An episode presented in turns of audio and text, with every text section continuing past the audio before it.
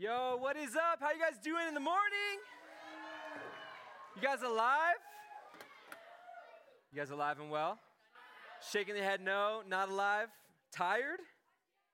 Yeah? Still excited? Who drank coffee? Wow. Me too, me too. I needed it. Hey, I, I do have some shout outs. Uh, I got I got my boy Dominic with his sticks. Where are you at? Yeah. Waving that stick around, and the mermaids, the mermaids part two. I see you. Also, who who are who's in the group of girls that were just sitting out front before chapel, just reading your Bibles? Where are you guys at? Front and center, killer. You guys are awesome. Love it. I love seeing that. That's great. We are here, day two. This is the second session. We are in the book of Ecclesiastes. We are going through what it looks like to live life under the sun. My name is Stevie. You guys are all you, and I'm excited to be here. So, you guys all excited? You guys good? Okay, I'm trying to get you guys a little bit excited. All right. Well, hey, a couple years ago, a couple years ago, I have a wife, like I said, I have my kid. But a couple years ago, before we had our kid, I was driving down my old town, visiting my mom. She still lives there. It's a city called Escondido. Anyone familiar with Escondido? Yeah, yeah. Affectionately, we call it Escondido. Uh, so we grew up in Escondido. Uh, we were driving past my old baseball park. This was the spot that I lived most of my life. And so what I would say every time we'd drive past that baseball park, I'd turn to my wife and I'd say, "Hey, babe, you know I used to play ball there, right?" And she's like, "Yes, we've driven past it for the eight years that we have been together. Like, I know they used to play ball there." And this time, uh, she didn't laugh. Usually she laughs. She's like, "Haha," you know, she just tries to, like, make me feel better about me thinking that I'm funny. And so she didn't laugh this time. This time she just turned and she said, "Hey, you're really kind of caught up in that time of your life, aren't you?" And I was like, me? Me? Caught up in middle school? No. Psh, no. No, I'm not caught up in that time of my life. Like, that's that's not what I'm doing. But I was offended jokingly, but the reality was, is she was right. I was stuck in this time of my life. I was stuck at that park, to be more specific, because here's the thing, at that park, and you guys might have familiar things like that too, where you're like, that thing just draws all the memories. And that park is where I pursued my dreams of becoming a professional baseball player. Like, I was so proud of the fact that I was an all-star four years in a row. I was so proud of that.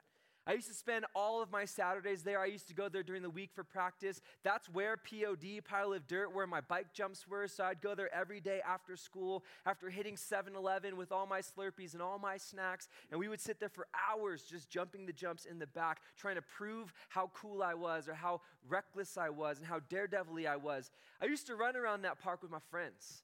We used to do some hood rat things there. We used to do some really fun things and some really bad things. I explored the world there. There were trails that I used to run around when I was there. I got in a couple fights there, you know? So there was like a time when I was like, I was like, oh yeah, I'm tough. Remember, I was four foot nine, so I was just trying to prove myself. I had my first kiss there. Uh-huh. Four years old, baby. Four years old.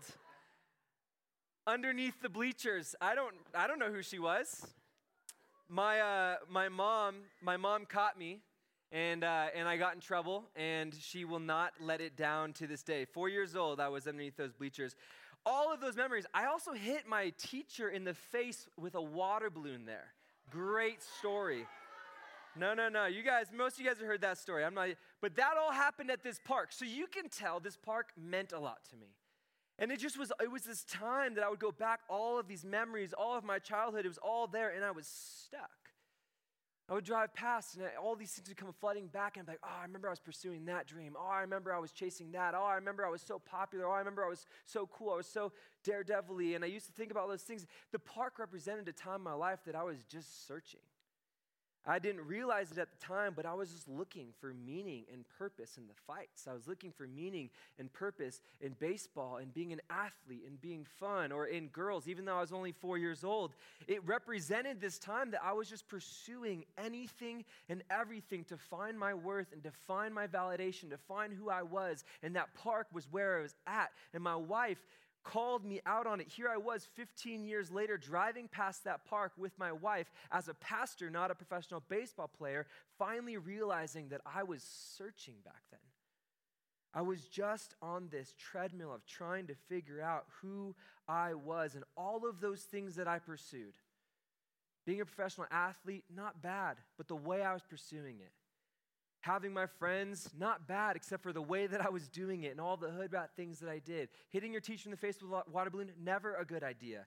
But I did it all there. See, most of the things that I did at this park led to regret. And even if it didn't lead to regret, it just failed. It failed to be the source of meaning and purpose in my life. And I looked back and I'm like, man, that never paid off. And so this park represented that for me. So we are going to go back to Ecclesiastes. If you guys have your Bibles, throw them up in the er.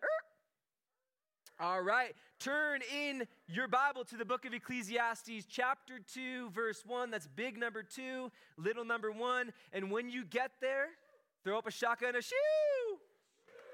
All right. Shaka and a shoe. Does anyone else have a park like that where you're like, man, that's where... That's where I grew up. That's the stuff. Yeah. All right. I'm not the only one. I'm not the only one. Okay. Ecclesiastes, big number two, little number one. He says, I said in my heart, come now, I will test you with pleasures. Enjoy yourself. He's, t- he's talking to himself. So now he's talking to himself. Good job. But behold, this also was vanity. I said of laughter, it is mad, and of pleasure, what use is it? I searched with my heart how to cheer my body with wine, my heart still guiding me with wisdom, and how to lay hold of folly, till I might see what is good for the children of man to do under heaven during the very few days of life. You guys ever dream of being a hero? You guys ever like, like you, you hear those stories on the news or on TikTok, and they're just going viral, and it's the story of these people who just pulled, they were at the right place at the right time, right? Like they were standing behind the burglar at seven eleven. The guy like starts pulling out a weapon, and that person just like, boom, and they like stop the burglar, and they're now the hero. And then seven eleven gives them free Slurpees for the rest of their life. Or the person who's like walking along a river and they see a dog that's out in the really cold water and it's not going to make it. So they swim out there and they save the dog. And everyone's like, you're a hero. You guys ever dream of those moments? Of just being in the right place at the right time? Uh, I always dreamed of those moments. And one time I thought I had that moment. I was in my car with my wife. We were parked. Uh, we were at a stoplight, and we were sitting behind this other car, and we're listening to worship music. So I was even extra pumped up, right? I was like extra ready to do some really cool stuff. And so I'm listening to worship music, and there's this car in front of me, and next thing I know, there's just like this plume of smoke that just starts coming out of this car. And I was like, oh my gosh, the car's on fire. Why aren't they getting out? No one's getting out of the car. It's on fire. They're going to die. I was like, wait, this is my moment. I'm going to be a hero. This is the moment that I'm going to save them. I'm going to make the news. I'm going to be awesome. I'm going to be big. And so I'm getting all excited. I'm like, oh my gosh, I'm about to do this. This is the moment. This, meanwhile, the person's in the car. It's all, it's like smoking, and I'm just like trying to talk myself up. I'm okay, okay, this is the moment. I'm finally going to do it. I'm all hyped up on worship music. And before I could even put the car in park and unbuckle myself so I can go out and save this person and pull them out of the fiery car, the smoke was gone. I was like, what the heck? This was my moment. What happened to the car? And just after that, the smoke returned. This massive plume comes and it starts smoking again. I'm like, what is happening? And then I quickly realized this car's not on fire. They're just vaping. Why do they gotta make so much smoke like that? And I was like, this guy, man, he's like, he's vaping, and I'm thinking I'm gonna be a hero, and now I'm all let down because I thought this was my moment. I was gonna save this person, and all it was was just vape. And it was gone in a moment. And my, my heroism was all of a sudden not gonna happen. See, Solomon is using this word vanity. He says, all of these things that I'm doing in life, living life under the sun, living as if God is irrelevant, as if eternity is not real. And when you live that way, seeking after money, seeking after women, seeking after men, seeking after popularity, seeking after all of those things, all of it is vanity. And the word vanity is vapor. It is breath. It is mist. It means that it is hollow, it is empty, there's no substance, and it will disappear in a moment. Like when you look at someone who vapes and that vape is immediately gone. This is what Solomon is saying about life under the sun. Without eternity, it is all vapor. It might look like something right now, but it is empty. And so he goes on by concluding, he said, I said with my heart, come now, I will test you with pleasure. Enjoy yourself. And so he says he tested himself. How many of you guys love tests?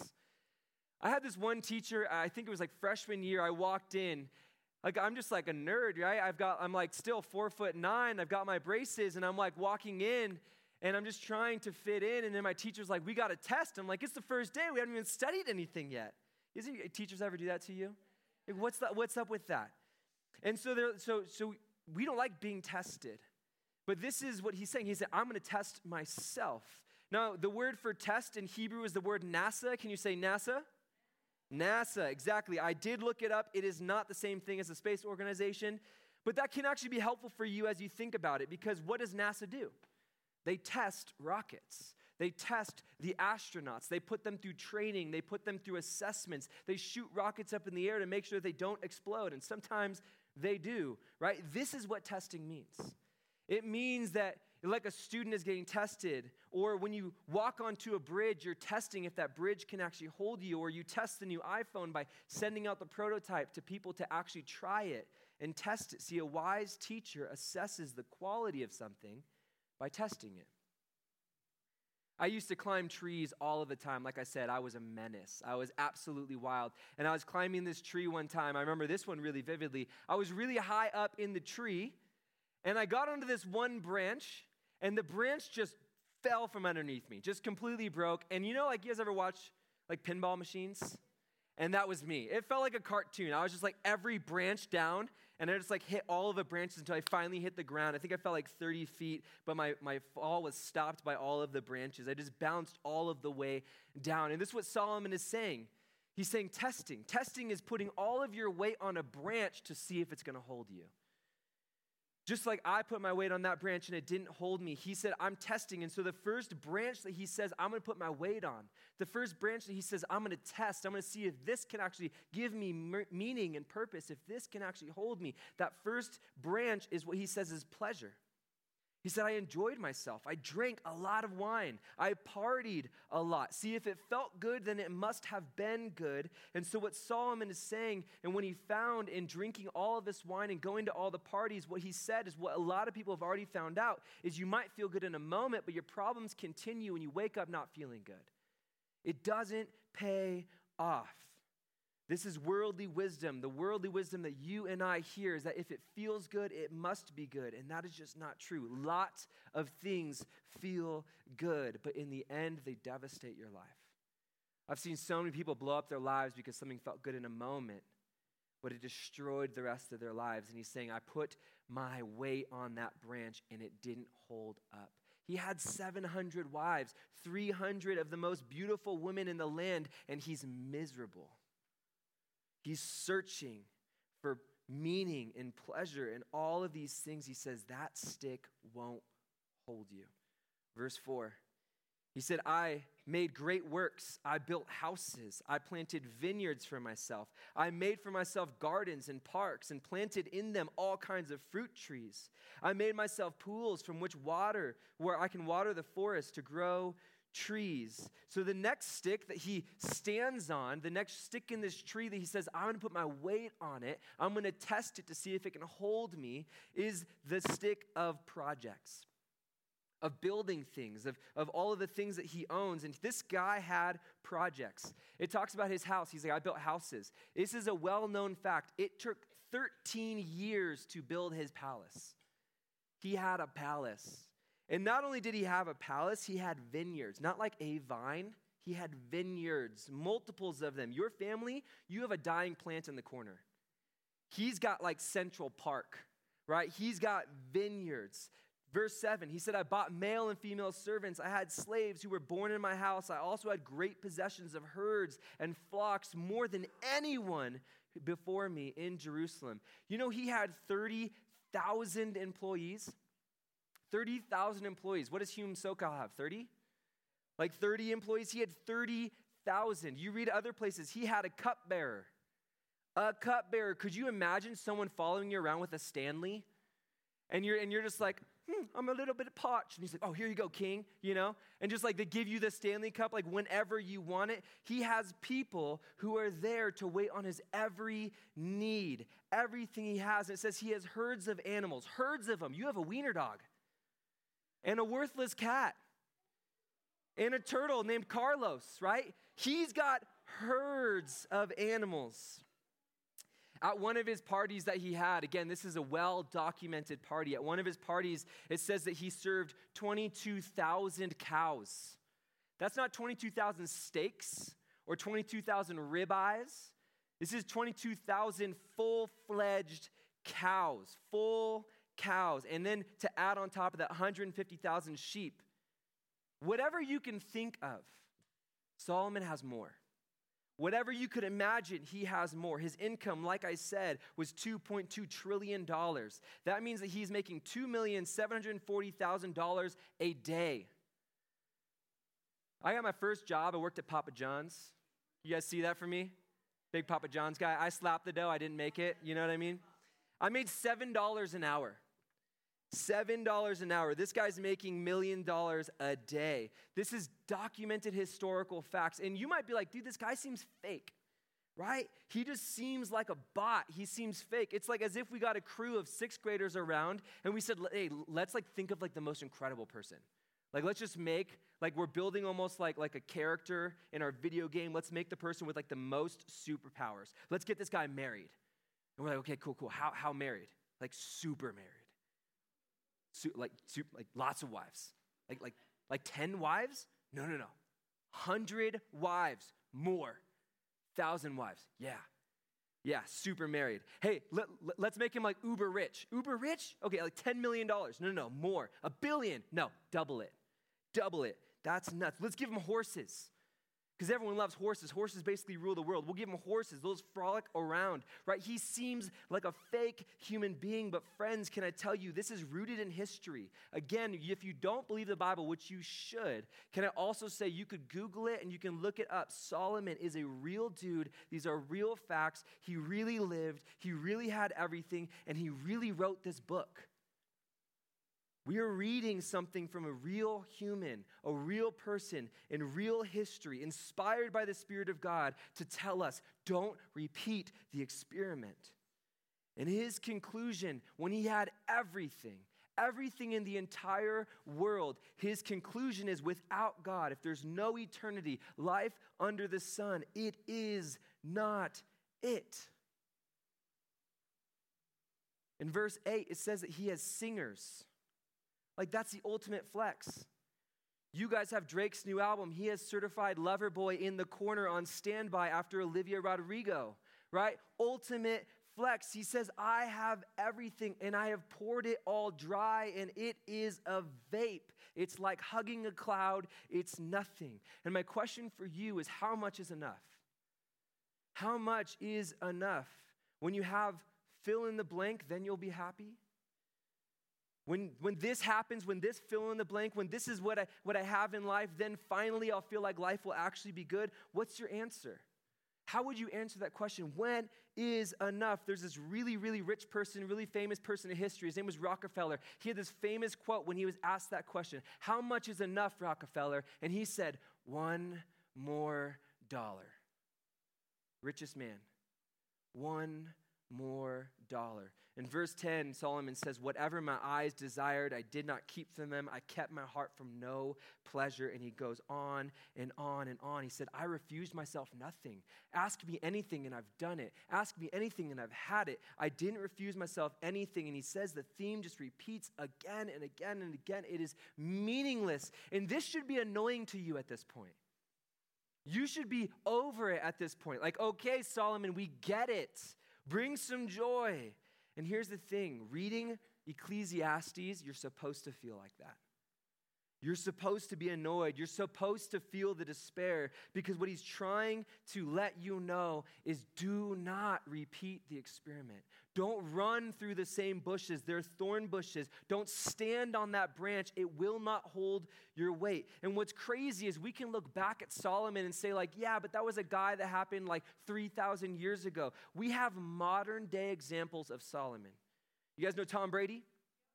Of course we know Tom Brady. He is the actual facts GOAT of football. He is actually just factually the GOAT of football. Years ago, before uh, before he won six Super Bowl rings, he only had three Super Bowl rings. He had multiple M V Ps. He is married to the supermodel of all supermodels, and he was being interviewed. And in this interview, he said, I have everything. I've got the rings.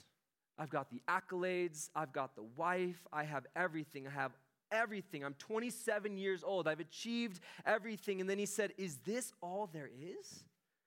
Is this all that there is to offer? There has to be something more. Tom Brady.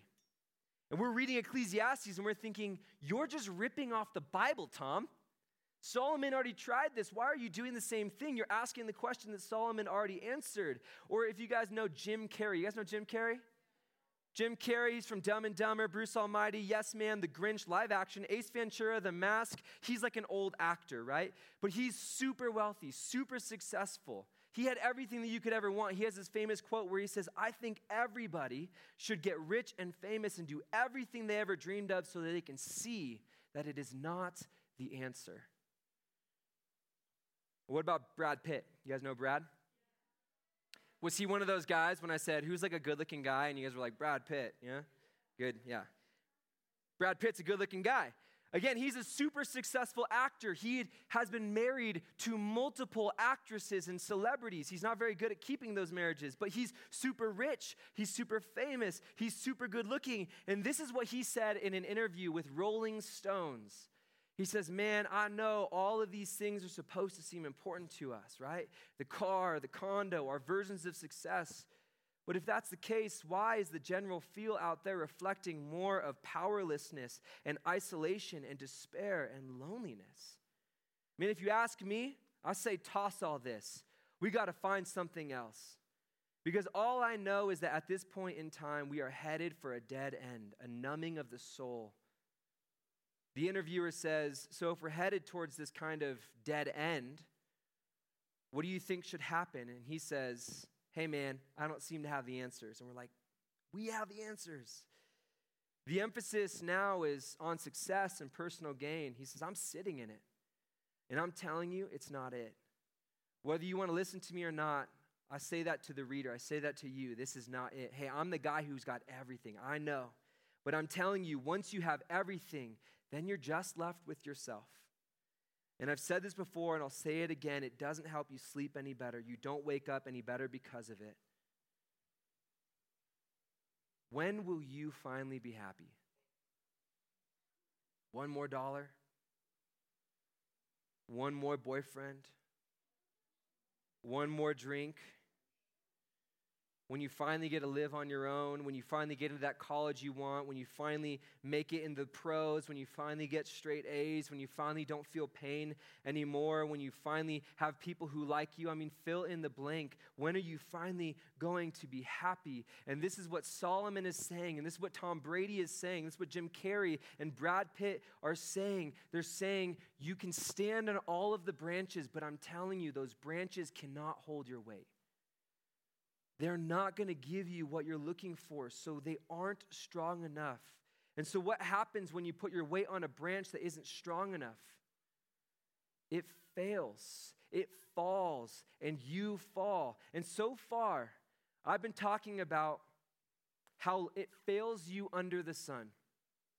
How going to pleasures and alcohol and dating, having all of the money or vineyards or horses or the new Tesla truck, whatever it may be, how having all of those things, they leave you empty in this life. And that is really true, right? If you go to find happiness in those things, you're going to find that those branches will fail and you will leave, it will be left empty. But there's something else that I need to tell you, because Solomon is trying to tell us it's not just under the sun, it's not just in this life that you're going to feel the emptiness of it, because what he's trying to tell you is there's more than under the sun. Today and tomorrow until you die is not all that there is. There is an eternity out there, and if we don't stand on the branch of God, if we stand on all these other failing branches, we will live eternity with this sense of vanity. We will never find the meaning and the purpose, and we will live eternity apart from God. He's saying everything is vapor, everything is meaningless. And he says apart from eternity, everything, everything is just a grasping for a cloud. Romans one twenty-five says that we worship created things instead of the Creator. See, birds fly, dogs bark, fish swim, humans, we worship. We all worship something. We all decide to trust something. We all decide to put our weight on something, right? We either worship pleasure and we walk out onto that branch, the branch of pleasure, and we say, this is going to hold my weight. Or we all worship relationships, and we walk out onto that branch of relationships. We say, this relationship, this one's going to hold my weight. Or we, we worship possessions and stuff, and we walk out onto that branch. We say, this is going to hold our weight. We worship the approval of others, and we say, this is going to hold our weight. And guys, we can even worship being a good person. Yeah, man, I don't do anything bad. I'm a good person. As if us being a good person is going to be good enough to hold the weight. Can I tell you? Anything, anytime we stand on a branch that is not God, anytime we stand on a branch that is weak and that will not hold our weight, anytime we go to other things outside of God, this is called sin. Sin is disordered desires. It's when you take all of these things that you have and you place them above God. It's whenever you trust anything more than God. Because here's the thing, it's not bad for you to enjoy your friends at all. But it is sin when you want so badly to be liked by other people and popularity that you put that over God. You pursue those things instead of God so that you can feel good, you can feel okay, and you can feel loved, right? It's not bad for you to enjoy having a super cool pink flip phone. But when we care about the stuff more than God, then it's sin. What happens if we lose our stuff? All of a sudden, do we hate God? Would we feel lost? It's not bad for us to have a fun time or even a good time. But when we say, this is what it means to have a good time, I'm going to do things that God says is going to hurt me. I'm going to do things that I know I shouldn't do to, in order to have a good time. We're essentially telling God, you're small. You're not big, you're not awesome, you're not powerful, you're not creator. I'm going to tell you what to do, God. And every time we do that, it's called sin. It's, it means that we're trying to determine life on our own. Sin is disordered desires. Sin is when we stand on the branches that Solomon is telling us, do not stand on, or we're running through the bushes. He says, I've already run through those bushes, and we do it anyways. Romans three says, none is righteous, not even one.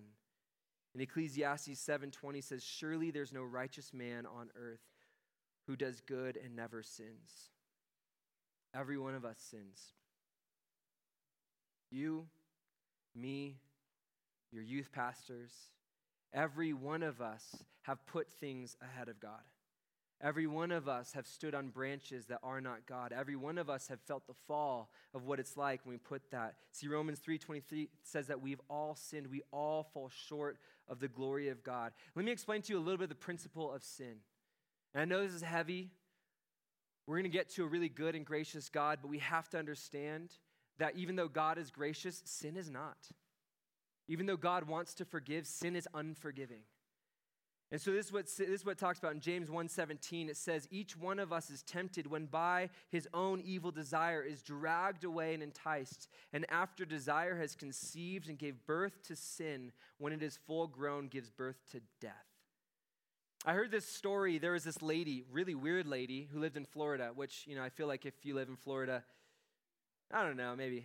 I had a, I had an uncle. Everyone has an uncle. I had an uncle that lived in Florida. He was like the crazy uncle. And so now I've got this weird thing about people who live in Florida. So she lived in Florida, and here's how crazy she was. She had a python.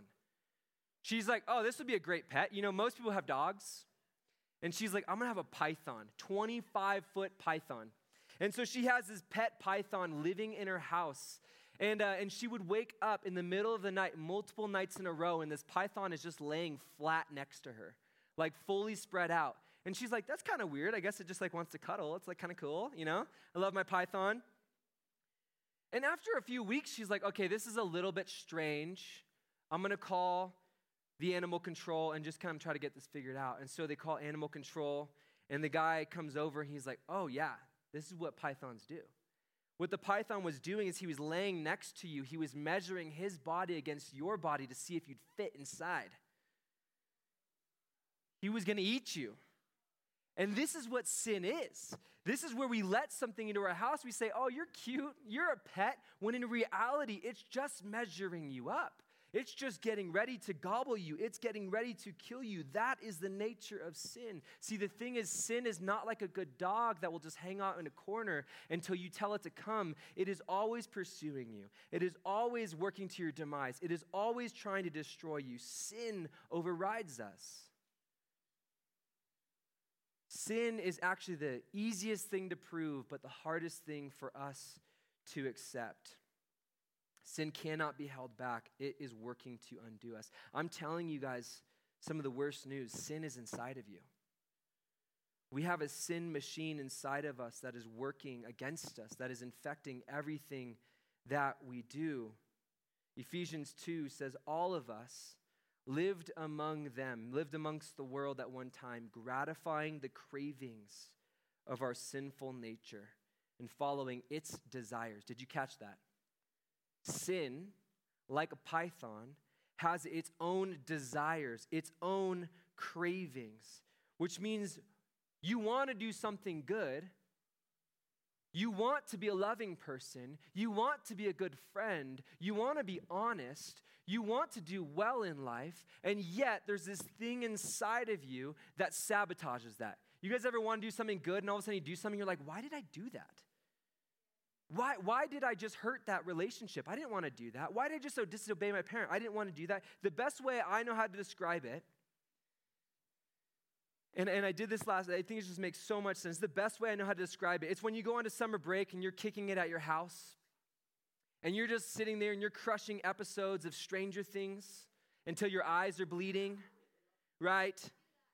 And then you think to yourself about the fridge, and you're like, oh, I'm going to go check to see what mom has. What did mom get from the store? And so you go to the fridge and you open it and you notice the only thing that's in there is a jar of pickles and Hershey's syrup. And for a moment, you consider the combination. You're like, maybe, maybe that'll be really good. But then you realize, I'm not a disgusting human being. I'm not going to do that. And so you go back and you sit down and you watch Demogorgons, which are just like sin, and they're trying to eat people. And then ten minutes later, what do you do? You check the dang fridge. Ten minutes later, you, you go, oh, I wonder what my mom got.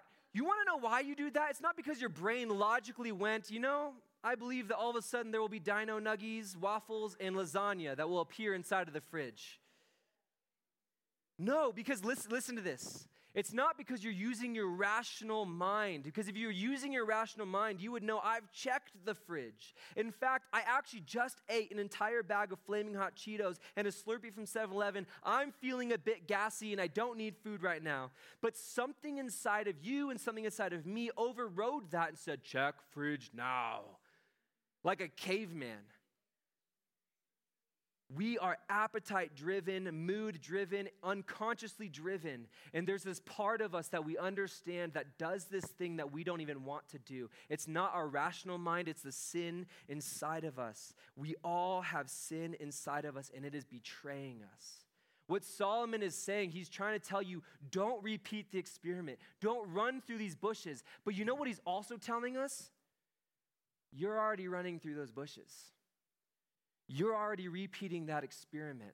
You're already living in a way where you're trusting other things other than God, which is why Solomon is trying to say, under the sun, don't.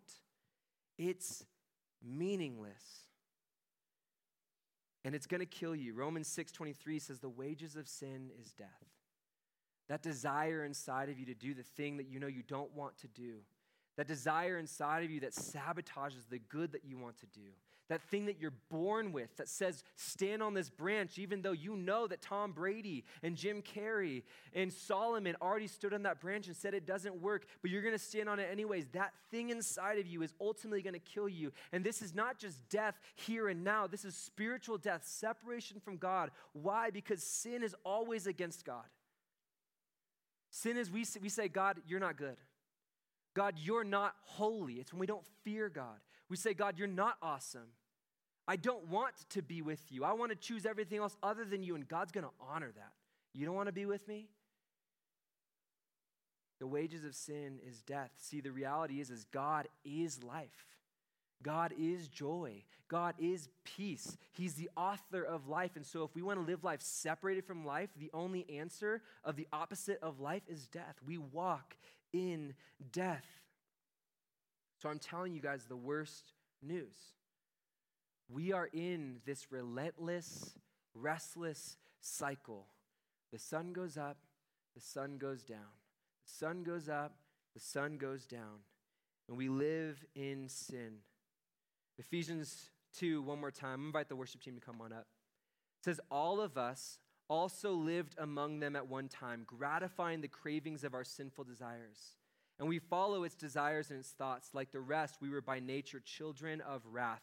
And verse four starts off like this. But God. But God. Who will save us from sin? Who will save us from the chasing after the wind? Who will save us from life under the sun? But God. Let's pray. Lord, uh, we know that talking about sin is not fun. I know that talking about sin is not fun. I know it's something that it's something that we don't love about ourselves. It's why we chase after the wind, God. It's something that we try to hide from.